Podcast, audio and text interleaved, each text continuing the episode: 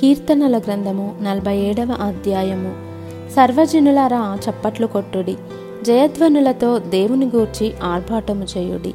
యహోవా మహోన్నతుడు భయంకరుడు ఆయన సర్వభూమికి మహారాజై ఉన్నాడు. ఆయన జనములను మనకు లోపర్చును మన పాదముల క్రింద ప్రజలను అనగద్రొక్కును తాను ప్రేమించిన యాకోబునకు మహాతిశయాస్పదముగా మన స్వాస్థ్యమును ఆయన మనకొరకు ఏర్పాటు చేసి ఉన్నాడు దేవుడు ఆర్భాటముతో ఆరోహణమాయను. బూరధ్వనితో యహోవా ఆరోహణమాయను. దేవుని కీర్తించుడి కీర్తించుడి. మన రాజును కీర్తించుడి కీర్తించుడి. దేవుడు సర్వభూమికి రాజయున్నాడు రమ్యముగా కీర్తనలు పాడుడి. దేవుడు అన్యజనులకు రాజయున్నాడు దేవుడు తన పరిశుద్ధ సింహాసనము మీద ఆసీనుడై ఉన్నాడు జనముల ప్రధానులు అబ్రహాము యొక్క దేవునికి జనులై కూడుకొని ఉన్నారు భూనివాసులు ధరించుకొను కేడెములు దేవునివి ఆయన మహోన్నతుడాయను.